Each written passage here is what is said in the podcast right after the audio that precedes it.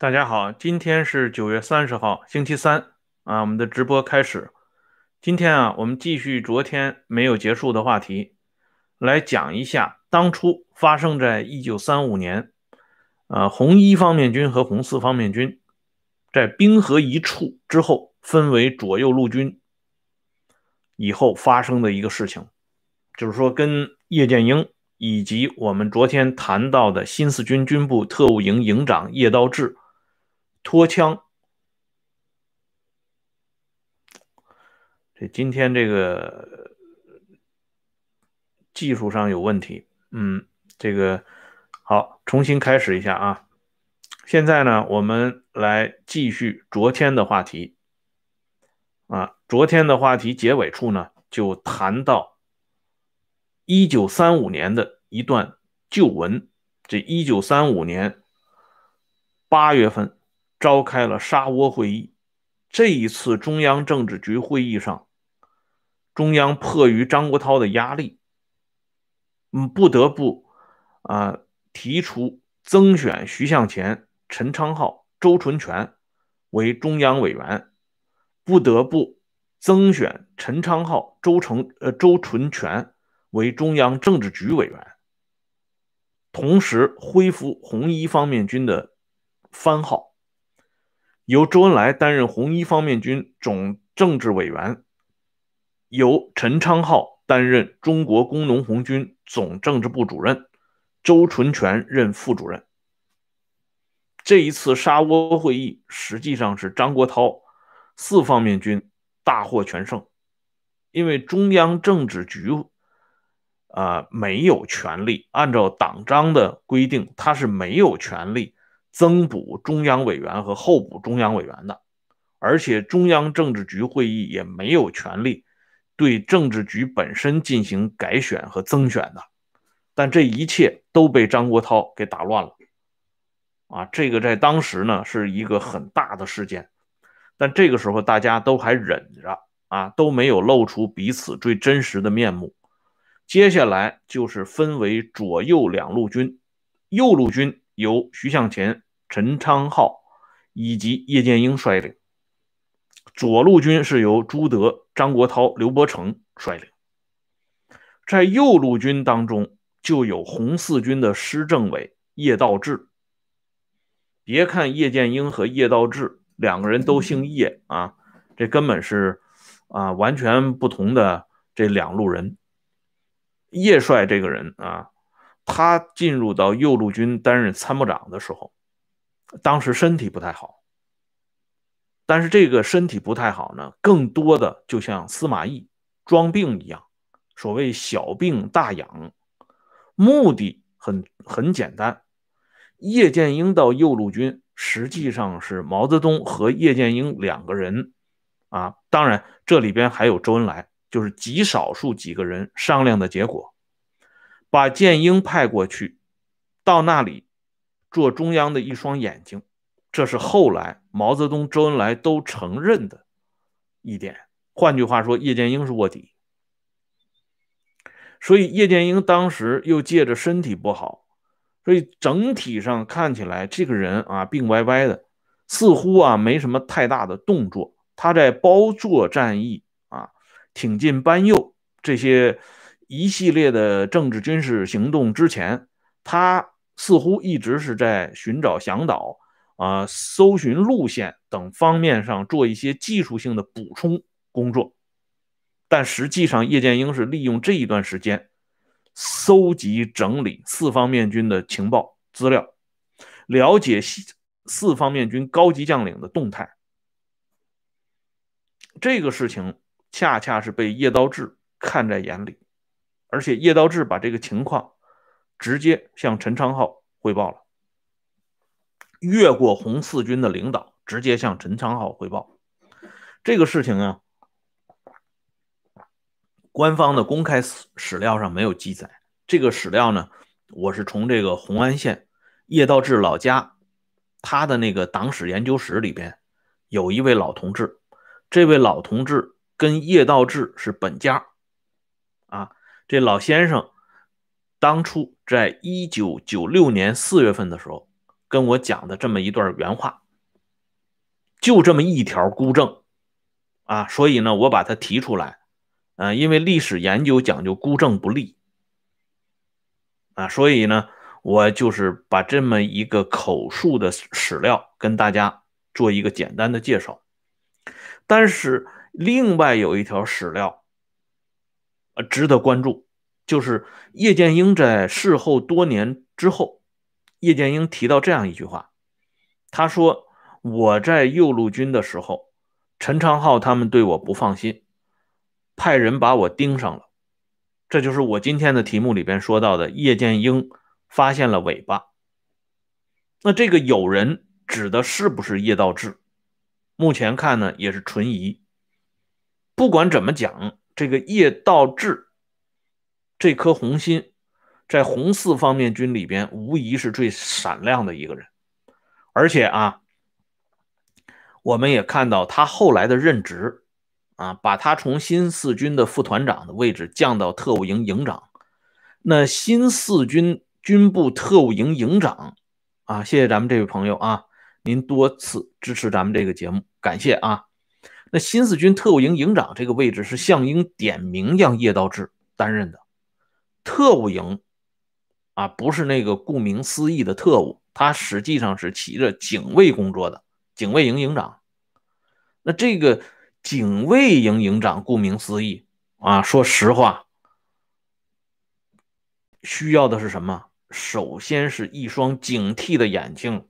你保卫军部，你如果没有一个警惕的眼睛，没有一个清醒的头脑和时时刻刻提防。四周可能发现危险的动向，没有这根神经，你能当特务营营长吗？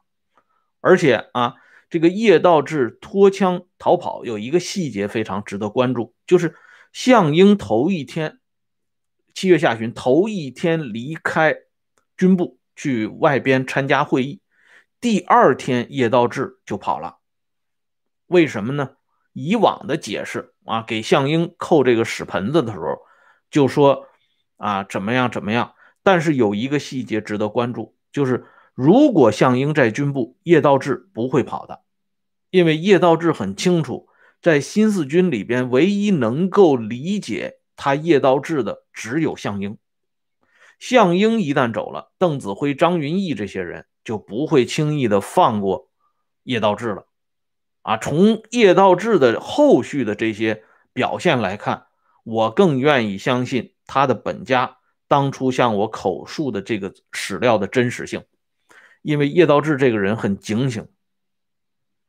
啊，那么接下来发生的九月九号，一九三五年九月九号的密电，大家也就都知道了。啊，而在叶道志这个问题上，有一个细节还要值得关注。那就是事后，项英同周恩来之间有过一次密谈，就是谈到对叶道志的处理，项英有自己的看法，而周恩来在这件事情上的态度也是十分令人琢磨的啊，耐人琢磨的。但是这个话题呢，是属于项英与皖南事变的话题了，我就不在今天这里展开了，免得这个头绪太多，大家就捋不清楚了。我们今天啊，说到叶剑英的这个事情，其实不论是叶剑英也好，叶道志也罢，哎，他们所反映的一个最核心的问题，其实就是毛泽东对红四方面军的担心。就是今天我提到毛最担心什么？谢谢老弟啊，项英的人品确实不错，这是以往啊，这个这里顺便说一句。因为这个，最近有朋友讲他在看李汝清老先生写的那一套皖南事变的小说，那套小说里边对项英有很多的曲解，啊，沿袭了官方正统史料对项英的后屋。所谓后屋，就是糟践人家。项英不是那样的人，啊，那当然里边呢还拔高了这个李志高，当时的军部的科长李志高，啊，这一点呢。也是需要注意的，但这是闲话了啊。我们回到刚才的话题，毛泽东最担心什么？这里呢，我跟大家说一点：当邓小平从严总部到幺二九师之前，毛泽东给邓小平讲过一个故事，讲的就是昨天啊，咱们读书札记里提到的那个清朝清军在历史上在南明那段历史上的一个大动作，就是南明史上有一个最有名的江西反正事件，金生桓、王德仁在江西突然造反起兵。反对清朝，把清朝在江西的主要地方官员给抓了起来。这件事情使清廷十分震惊，啊，不得不派出自己的嫡系大将谭泰作为征南大将军去征讨金生桓。可是谭泰号称征南大将军，手里抓的兵非常之少，不足七千人，而金生桓、王德仁手中。前前后后号称有军队十几万人，在这个时候，清廷本来应该是加重谭泰所部的兵力，可是清政府却做出一个异乎于常人的决断，把进驻到湖南的孔有德、耿仲明、尚可喜这三位汉军王爷的军队撤回到汉阳，而且严令他们在汉阳不准动弹。其实可以让他们直接增防江西，就近攻打金生桓，但是清政府不允许这三位汉军王爷动一动。这件事情就是毛泽东给邓小平讲的故事。毛说的很清楚，清政府的这个决断是正确的，因为当时敌我友三方混杂。很难说有没有其他的变生肘腋的事情发生。这三位航海来归的三顺王啊，恭顺王、智顺王、怀顺王这三位王爷，早在关外的时候就已经投靠了清政府。可是眼下战局瞬息万变，他们有没有可能同江西的金生桓暗通款曲？没人知道。那么在这个时候。就必须做出最坏的打算，宁可把他们定在汉阳，不让他们进军一寸，也不能啊让最坏的事情发生。这是清政府当时的整体的考虑。所以这孔有德啊，恭顺王孔有德做的就更绝了，他直接把他这个大营里边已经投降的明朝的。国公刘承胤这一一概明朝投降的这些文武官员全给杀掉了，借此呢向清朝政府表示忠心，就说我绝对忠于大清，没有任何想法。毛给邓讲这段历史故事，含义很清楚，因为邓到幺二九师，幺二九师里边。几乎所有的人马都是来自于红四方面军，要摆平这么一支武装，很好的把他们利用起来，并且很好的拆散刘伯承、徐向前之间的联系，这对于邓小平来讲是一个非常不轻的担子。这就是邓为什么下车伊始，马上换了一张脸孔，啊。军事指挥员必须服从政治委员，而且邓这一双眼睛一直没有停息，他在不断的发现猎物，谁能为我所用？这是邓最关注的话题，也是最关注的事情。就在这个时候，谢福志出来了，啊，要不说这个时机都是给有准备的人提供的。上一次呢，我这个节目里边提到谢福志一点，就是他在招待宋任穷啊，在回答这些啊一系列的关于七七二团逃亡事件呢、政治思想工作方面，他做的是非常好的，可以讲是滴水不漏的。可是他能瞒得过宋任穷，他瞒不过陈赓啊。你比如说，他给宋任穷准备的那个辣子辣子鸡，陈赓事先不知道的。这个谢福志直接让这个勤务兵给送过去的，所以事后这陈赓就来脾气了。陈赓这个人眼睛里是不揉沙子的，所以他就把这七七二团给训了一通。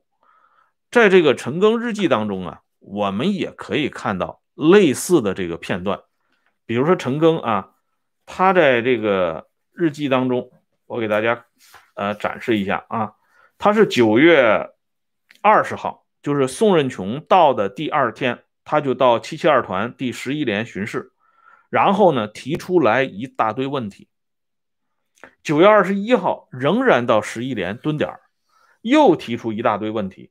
到了九月二十三号这一天，召集这个汇总汇报，支部工作是由谢福志主持，指挥方面工作是由李聚奎主持。然后在九月二十三号下午召开七七二团排长以上会议，做巡视工作的总结。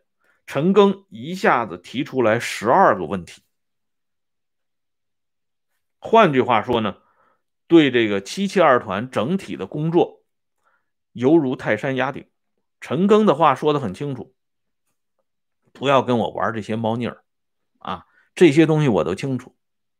你的根子是抓住政治思想工作，把你的这七七二团给我教育好啊！玩这套背后的这些小把戏，说实话，我都能看在眼里。哎，陈赓是干嘛的？陈赓是中央特科出身，啊，这套东西陈赓能不知道吗？但是啊，咱们说，这真心干事儿的，永远搞不过这调皮捣蛋的。哎，这谢福志这个人不是吃素的啊，这个人脑子里装的可不仅仅是一两个人物的事儿。邓小平到了幺二九师之后，这谢福志的脑子就开始转开了。谁是老大？谁是老二？谁是啊扛着尚方剑来的？谁是要被收拾的？他这脑子里就跟放幻灯片一样，刷刷刷，马上就把这序列给排出来了。所以，当邓小平提出来军事指挥员要服从政治委员的时候，这谢福志就开始鼓掌了，而且把已经准备好的材料向邓小平做口头汇报。邓那个时候已经从蔡树藩口中得知，谢福志是可造之才，这个人很聪明，很有能力。他在七七二团的工作是有目共睹的啊，巡视团那边宋任穷也有汇报，哎。这样呢，邓就跟谢福志就接上头了。到后来呢，有这么一段呃有意思的故事啊，就是谢福志跟邓小平谈到这个七七二团的政治工作啊，这个谢福志呢说过这样一番话。谢福志说：“我在这个七七二团里边呢是比较孤立的，就是我的这套想法得不到贯彻。”得不到落实，比较孤立。这个话恰恰是上级领导最爱听的。你看，这个明朝末年有一个奸臣叫温体仁，啊，他经常就是在这个朝廷里兴风作浪。可是到别人故呃，就是指出他的这个人的奸诈呀，这个狡诈的这一面的时候，崇祯皇帝啊问这个温体仁说：“人家都告你呢。”温体仁就跪下。给皇帝磕个头，说一句话：“臣孤立无援，就我就老哥一个啊，我不结党不营私，所以他们都搞我。”这崇祯皇帝听完这句话就高兴了，他就认为温体仁是忠臣，因为他孤立无援啊。哎，谢福志这话说的也非常到位。然后邓小平啊接的这句话也非常到位。邓小平说什么呢？党中央和毛泽东同志的重要指示，是我们开展工作依靠的最大的力量。这哥俩暗号就对上了，啊，就相当于谢福志说一句“月黑风高夜”，啊，小平那边就接了“杀人放火天”，这哥俩暗号就对上了，一伙的。哎，对上暗号之后，接下来的工作就好办了。接下来什么工作呢？接下来的工作有两个重头戏啊，这个呢，咱们留待明天再讲。我们现在要讲的是谢夫治向邓小平书城啊投靠有多么的重要。四月四号，邓小平在会议上强调，军事指挥员要服从政治委员。四月二十九号，邓小平。回到延安，这邓回到延安之后啊，他不到啊这个别的地方去，他专门去中央组织部。为什么？他去找李富春，李富春那儿有好吃好喝的招待他啊，所以他去一个呢是到中央组织部去报道，再一个呢他到李富春那儿打点秋风。就在中央组织部那里，他碰到了毛泽东。毛泽东刚好去中央组织部办事儿，然后毛泽东邀请邓小平和萧三，就是毛的老朋友萧子升的弟弟萧三，以及原任国家政治保卫局局长邓发这么几个人到自己的窑洞里做客。毛自己掏腰包请这哥仨一起吃的饭，吃完饭以后。萧三、邓发又闲聊了一会儿，相继离开了，只有毛邓两个人留了下来。那么，毛泽东和邓小平他们留下来之后，发生了什么事情呢？而这个事情对于谢富治未来的政治命运又有什么样的影响？以及幺二九师接下来发生的一件大事都跟这一次窑洞密谈有直接的关系。那么，这一次密谈。的相关内容的披露，咱们明天接着说。谢谢大家。下面呢，我把这个会员链接给大家发一下啊，喜欢加入温相说时政的朋友们可以加入啊。